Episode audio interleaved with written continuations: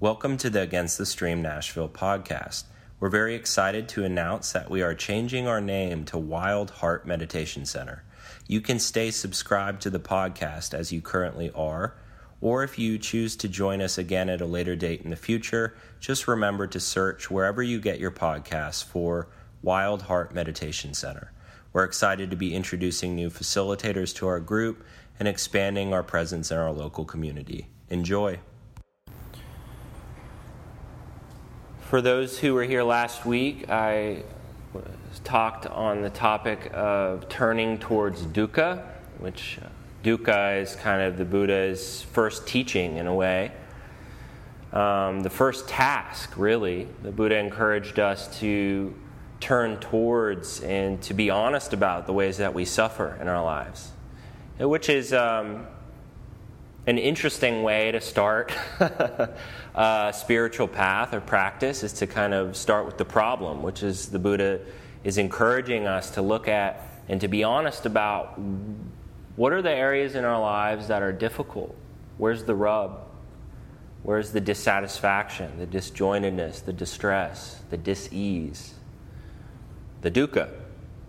And this is also echoed a lot in psychotherapy. Like a lot of times, Jung Carl Jung talks about the shadow side, is what we're really trying to do is to look into our reactivity, to look into our core beliefs, to look into the aspects of our life that are hard to look at, um, to try to gain insight and perspective. What is causing suffering? We can't really know what causes suffering without knowing how we suffer. You know, and so this is kind of turning towards what's difficult and learning to understand and also embrace some of the humanness of our suffering. A lot of us, I think it's no secret uh, that we feel isolated often in our suffering, that we're the only ones. You know, I talk a lot about depression because it's what kept me here in practicing, and probably why I'm here today, thankful for my depression because one of the voices of my depression is I'm the only one. I've always felt this way. I'm always going to feel this way. I'm probably the only one that feels this way. And there was this kind of implicit feeling. It wasn't explicit. It wasn't like I was telling myself this all day long, but there was this implicit feeling that I was separate from others. And that's actually what the word dukkha means. If you look at the etymology, du akash, it means separate from the other. It's a feeling of that something is is not quite right about this person I call me. And so, how can we learn to understand and embrace some of the complexity and the vulnerability of what it means to be human? A couple things that I offer reflections on, you know, how can we get to know dukkha. Dukkha doesn't have a great translation in English, which is why you'll hear us say the word dukkha a lot. Um, it could mean anything from disjointedness, which is just the feeling that things aren't quite right, they're not quite fitting how we would like them to. There are the obvious experiences. You go home, end of a long day, you turn on the light, the light blows out, you walk into the kitchen, you know, you left the sink on, you walk into the living room and your dog crapped on the floor, right? Just like that life has this kind of uh, you know aspect of disjointedness. It's not really quite lining up how we want it to. There's a little bit of that thread of what it means to be human. And so that's a more subtle level. On another level, there's stress. And stress is, I like to kind of define it as the constant upkeep and work needed to sustain our lives. Being human is, is work We've got to feed ourselves. Most of us have to work for a living and you know make money to keep the lights on, to do the things, and then the hair grows. You got to cut the hair. You got to wash the body. You know, you got to keep up the experience. And so that's an aspect of dukkha is kind of constant keeping up. And then there, are more heavy areas, which I think the word sometimes dukkha is uh, translated as suffering, which is only gives a kind of inaccurate or lopsided picture of, of the word itself. But sometimes dukkha is despair. You know, it's the experience of separation, loss, confusion. sometimes hopelessness that comes with being human. Last week I talked about three flavors of dukkha. I talked about how the Buddha categorized it. And the first is the category, uh, category of dukkha dukkha. And dukkha dukkha is the physical and mental suffering that's associated specifically with birth, aging, sickness, and death. And so, on the physical level, the body is a realm of limitation. We're limited in our bodies. Some of us are born with physical limitations, some of us experience physical limitations over time. It's a realm of discomfort for sure. The body is a realm of injury, sickness, and ultimately decompensation. The body is breaking down. That's since birth, the body grows and the body breaks down. And so there's this dukkha dukkha, there's this kind of reality to that. You know, and it's it's it's for me, it can be easy to intellectually know this, and that's not what the Buddha is asking, but it is a starting point. So that's why we have a Dharma talk, because we can talk about the body, but what is it like to know that experience of having a body that's limited, of having a body that's sick, that gets injured, that gets old, that decomposes over time? And then there's the mental grief or the lamentation, the despair that comes from these inarguables of life. You know, there's this mental suffering around that.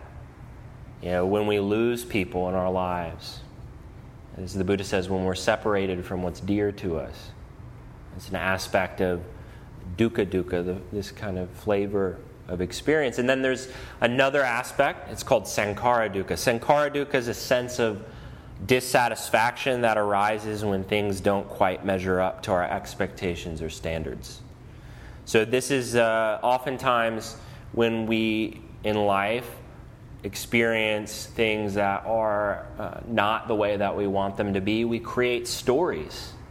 We make our, our experiences worse by ruminating or uh, you know, creating these stories about how things should be or shouldn't be. Right? You guys know the should, should, and shouldn'ts, right? We should ourselves a lot. That is sankhara. Sankhara is this kind of dissatisfaction. Things should be different than the way they are. And the mind creates a story. I should be richer. I should be with the right partner. I should be with a different partner in a different position, in a different, especially at my age, I should be with this and that, right? And so the mind creates these stories about usually self, self and other. A lot of our sankhara suffering is social in the sense of do we fit, you know, we're wired to be in a tribe. So the brain is constantly acknowledging and trying to see do I compare? Do I measure up? Am I, am I in the tribe? Am I out of the tribe? Do I even like the tribe? So we get a lot of judgment, comparing, competing, proving, outperforming. Sankhara. Suffering, suffering, suffering. And then there's this other aspect of uh, what's called viparinama dukkha. Viparinama dukkha is that we experience anxiety when we try to hold on to things that are constantly changing. So we may experience enjoyment. You get the partner, you get the car, you get the house, you get the job, you got it, right? And then it changes.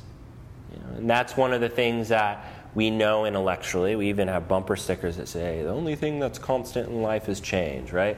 We know that change is inevitable intellectually, but it's hard to experience. It's experiential when we have it all.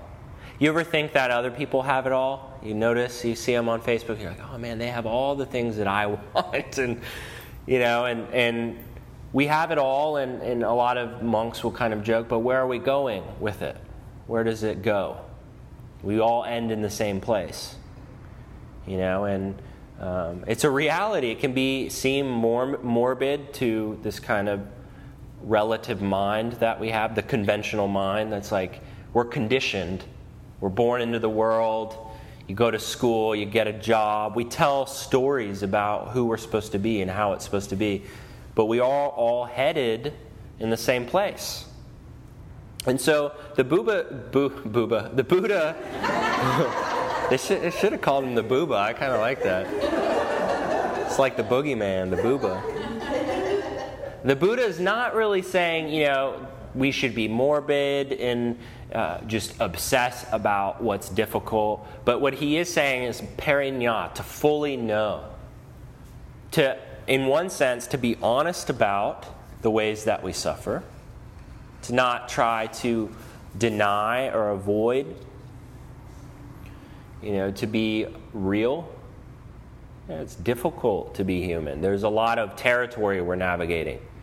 What would it be like? I said this last time. If each one of us got three to five minutes, which we're not going to do because it takes forever, to share about our, our lives. You know, what's going on in your life right now? What if we could really hear from each one of us what's what you've been through, where you're at today, your hopes and dreams, your failures, your regrets, all of those things.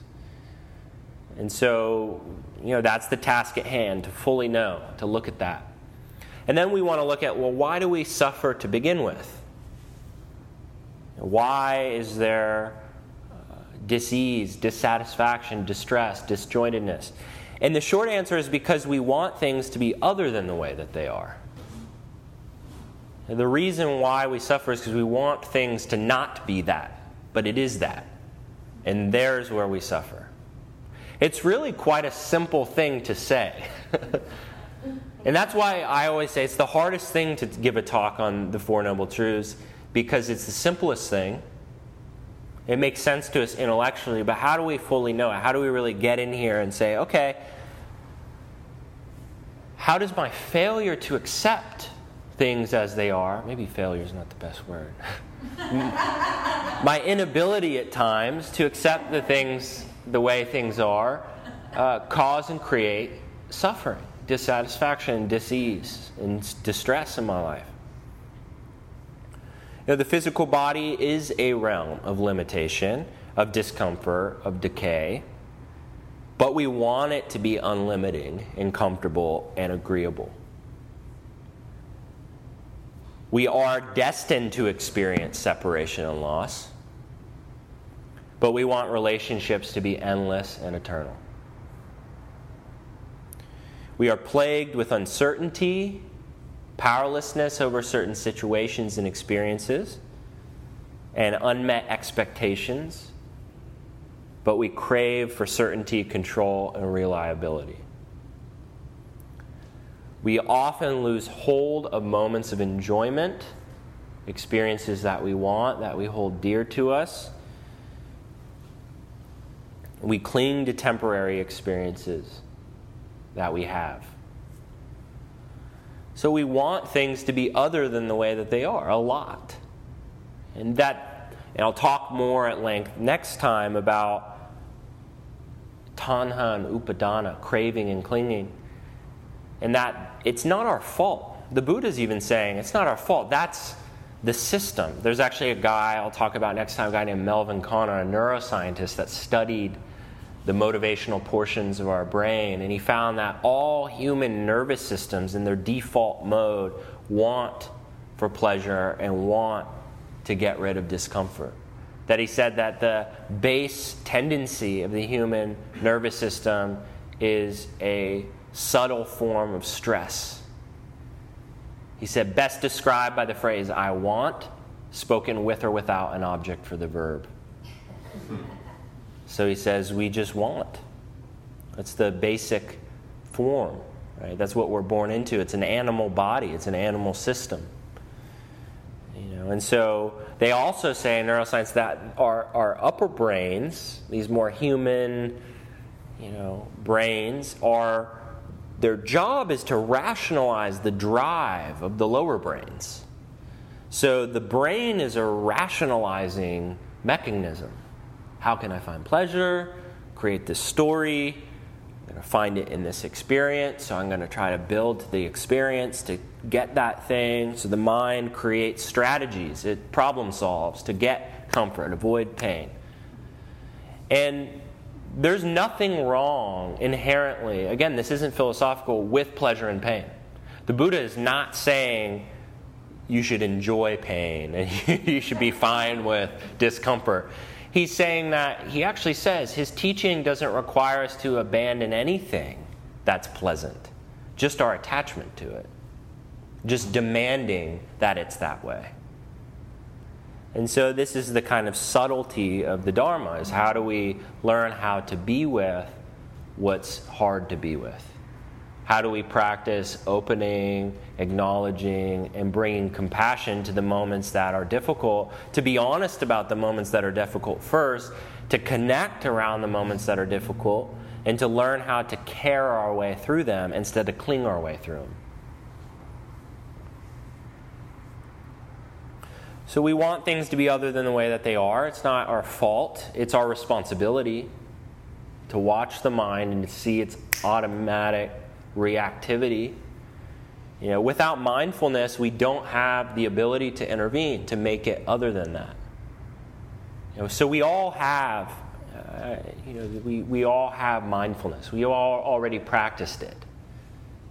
It's a capacity of the mind. It's just we've got to cultivate, to sit down and to really develop a close, a careful attention. The Buddha says, yoniso manasikara, careful attention. Careful attention means being really careful what we do with our mind, the ways that we react, what we do up here, the stories we tell, the ways that we relate to grief, the ways that we experience and relate to the trauma that we've had in our lives, how it spills out, how it creates patterns, how we keep finding the arrow that's giving us the wound, the patterns of suffering over and over and over again because we have a hard time bringing awareness to what's hard to be careful with our attention and to be full of care. Right? This is the other part, is like the judgment that comes up in this kind of Western conditioning I talk a lot about, because I think it is a unique flavor of suffering. This puritanical, perfectionist, rule following, moralistic bullshit that we get involved in. Right and wrong, good and bad, sinful, righteous. What are the standards here? You know? Do we really understand complexity or do we just jump and jump in and say, oh, that's good, that's bad, he's doing great, you're doing awful? you know, in, in looking into our being ca- full of care, how, how can we look at the mind in those moments and say, I'm so sorry that you have these standards? And I forgive you because you're going to fuck up. You have a brain that is designed to crave and cling, to be reactive, to not want to feel discomfort. And so we'll do some crazy shit to try to not feel uncomfortable. I said last time that I've done some crazy shit to not feel lonely. You know, I've done some crazy shit to not feel afraid. You know, I've said some hurtful things to not feel betrayed. And so it, it's you know it's a matter of what is our uh,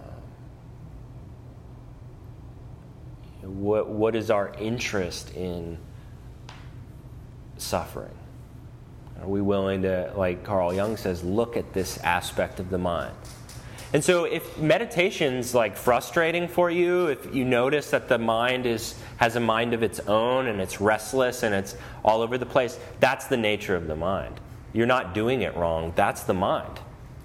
That's the mind. We're trying to practice like a babysitter, some patience and some kindness and some redirection and learning, as the Buddha says, to tame the mind. Not with taming it with shame and judgment either. So this is like the hard part. Shaming it, uh, shaming it, taming it. They're so closely related.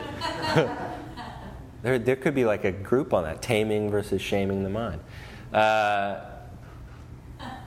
write down my insight. Uh, fortunately, we got the podcast. I'll just listen back later.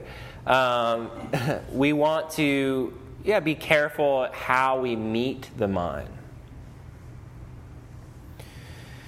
And so we want things to be other than the way that they are. That's just kind of how it is. That's how the nervous system's designed. That's kind of what we're working with. And the Buddha talks about kind of the distortions of perception. Why do we suffer? He says there are these four distortions of perception So I'm going to read this discourse. It's 2,600 years old. You need a little bit of context to navigate some of it. There probably, if you're new to Buddhism, some things that he talks about in here that are don't make sense, and that's normal. I edited a couple things to try to make it a little bit more readable. But it's called the Vipallasa Sutta. And this is the distortions of perception. Where do we or how do we suffer?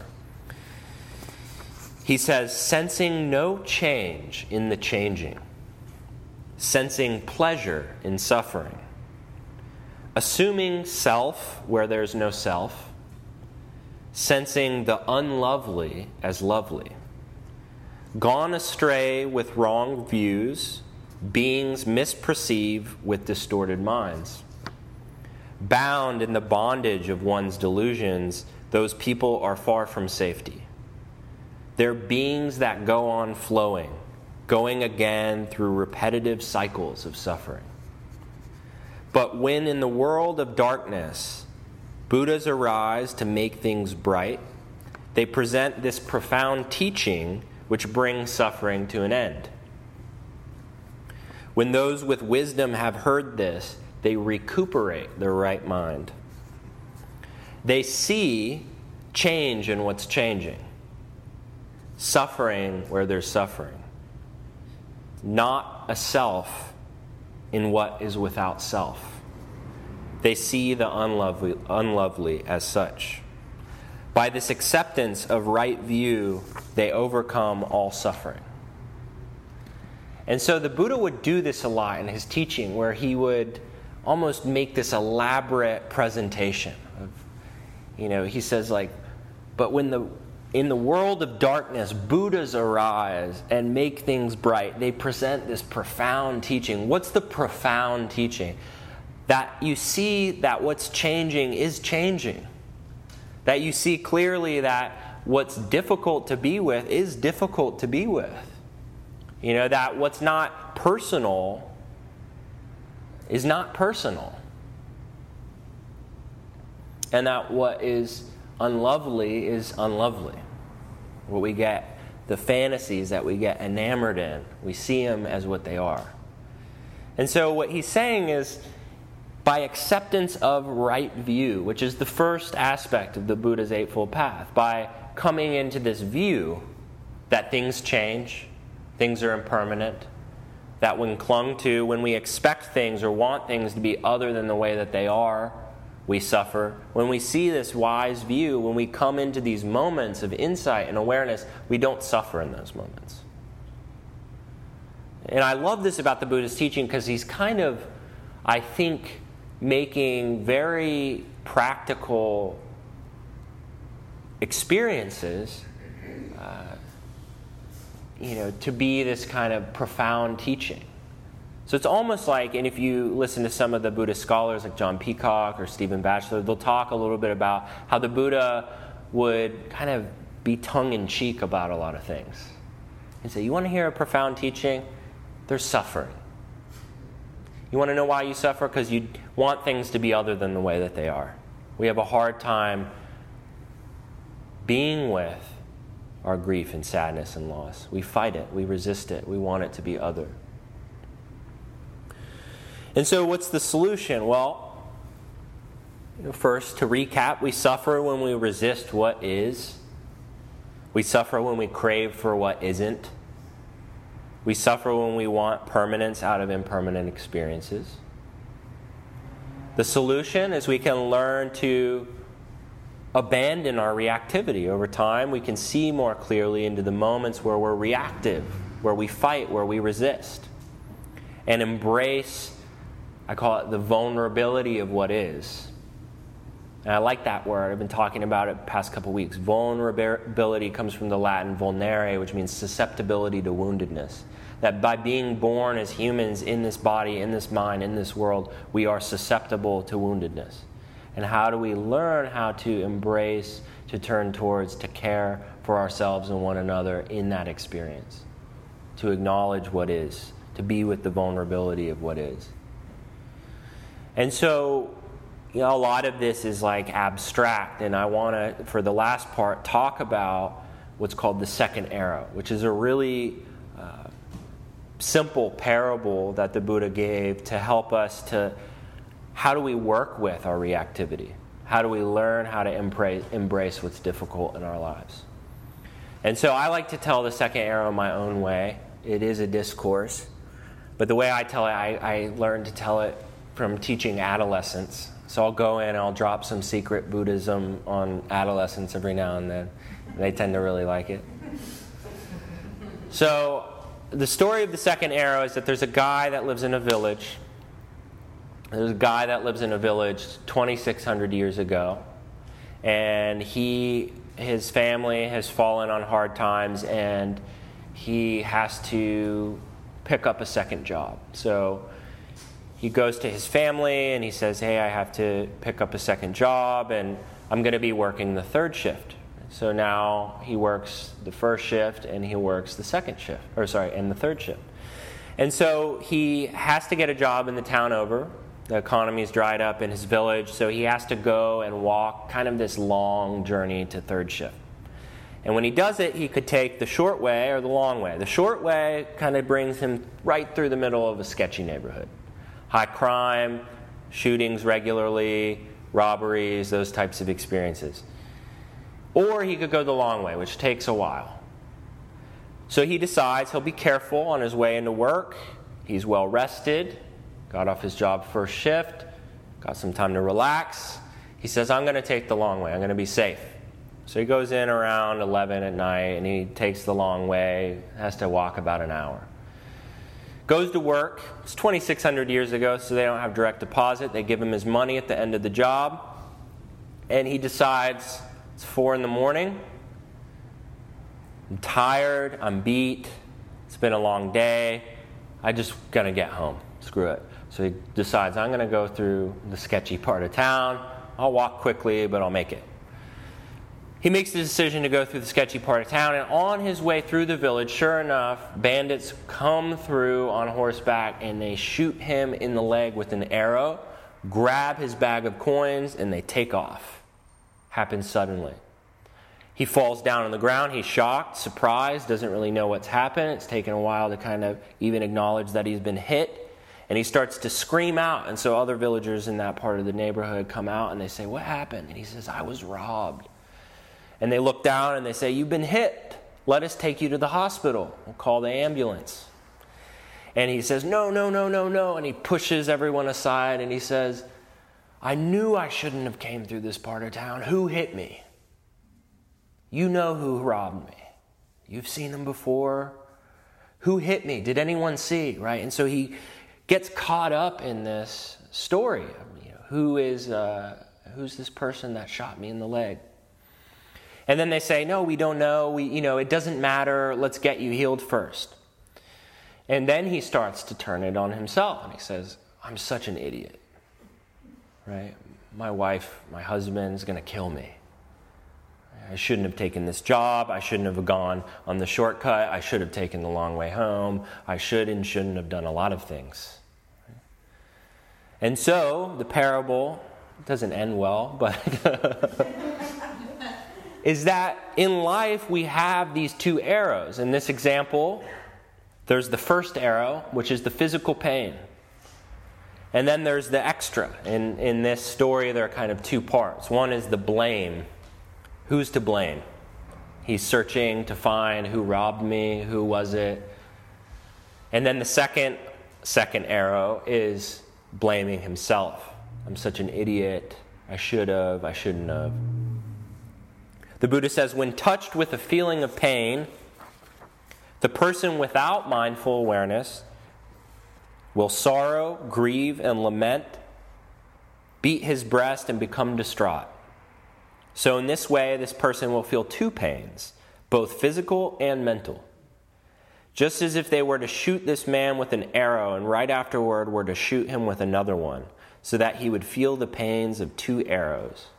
In the same way, when touched with a feeling of pain, the person without mindful awareness will sorrow, grieve, and lament, beat his breast, and become distraught so he feels two pains, both physical and mental. And so, how do we learn how to work with the first arrow? You know, how do we learn to embrace our vulnerability, to experience the situational powerlessness that we find ourselves in, the physical pain and discomfort we find ourselves in, and learn how to let go of the story about it that causes more suffering.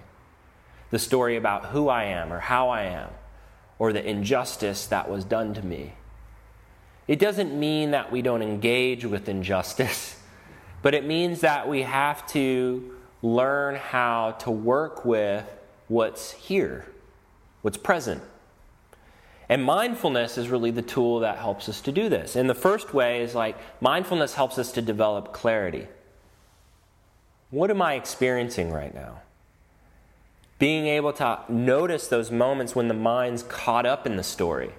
You know, like when I'm driving down the road and I just got off the phone with a friend and they confronted me and I have this resentment in my mind and I'm caught up in what I'm going to tell her or him and I'm, you know, uh, going to really let them have it. And when I'm caught up in the story of suffering, the reactive story, being able to have the clarity of mind to say, oh shit, I'm really in it right now non judgmentally, just bringing awareness. That's just that first aspect of mindfulness is what's happening in my mind right now. They call this introspective awareness, looking into the mind. And I always say this part of mindfulness is always good information, but not always good news. So that's the benefit of mindfulness. It's good information. That's great to know, but it's not easy to know. Clarity also helps us to slow down. So when I'm able to recognize I'm tripping, I'm able, with practice, to be able to slow down and to say, okay, how do I slow down when my mind's telling me it's urgent? When my mind's telling me to act, to react, to do it now.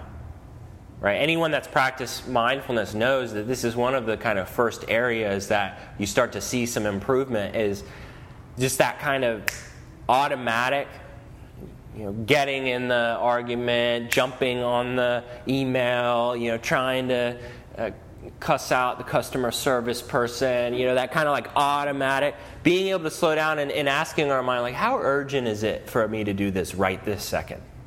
Is it really as urgent as the mind's telling us?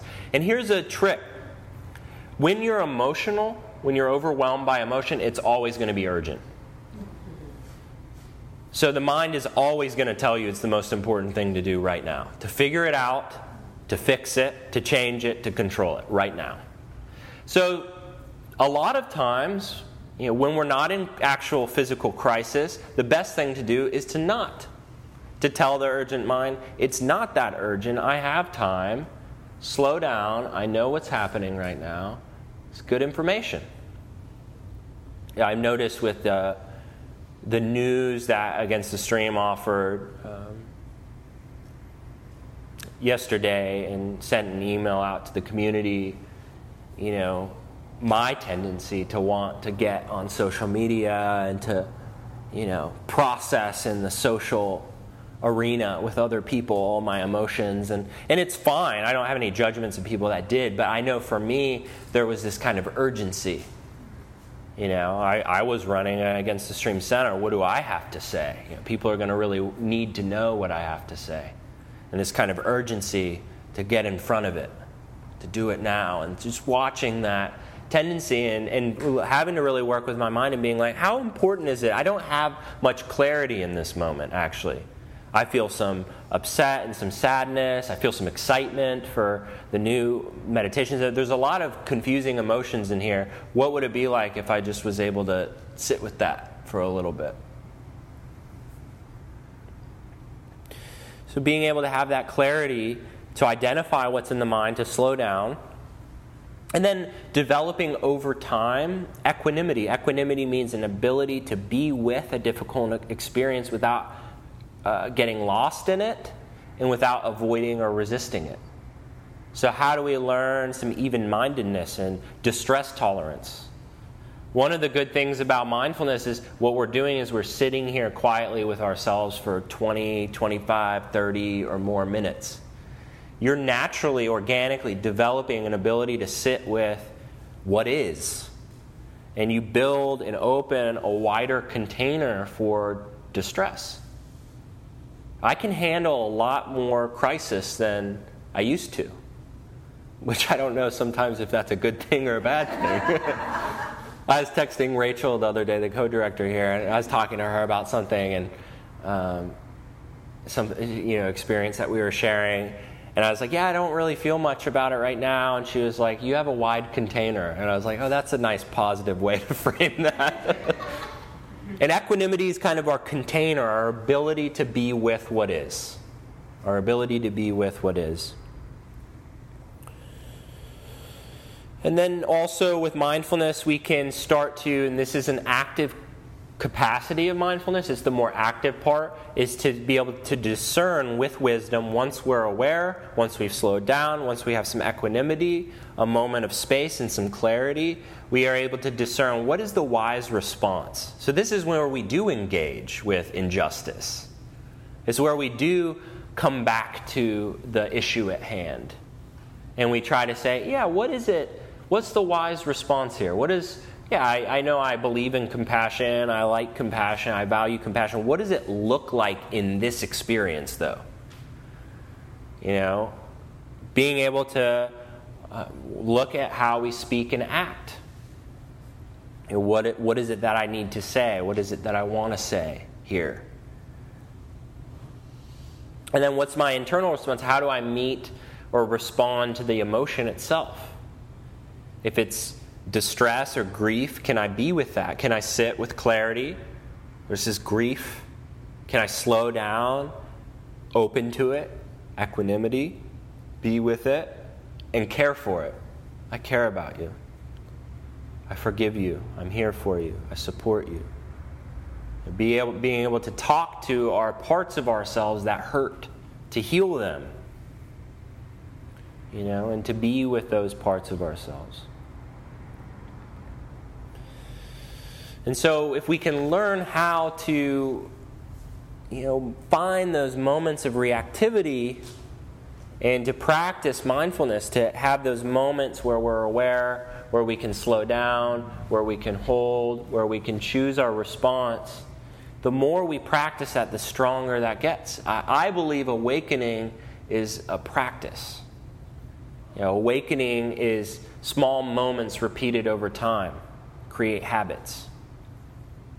Awakening is a habit. We all have habits. We have healthy habits. We have health in our system, in our mind, in our emotional system. We all have that, you know, and then we have areas where we struggle that get activated and triggered, and moments in time where we feel really urgent and we get lost in the story and we don't know how to handle the grief and we, you know, become distraught and we feel hopeless and pessimistic and closed off and shut down. And there are all those moments that we have, and how can we be with those too? You know, a teacher that I really love out in uh, San Francisco, Vinny Ferraro, he says that there are only two parts of our experience what's loved and what's longing to be loved. How do we include what's difficult, what's hard to be with in our practice? And so uh, next week, I want to talk a little bit more about craving and clinging and the different flavors of uh, tanha and upadana, craving and clinging.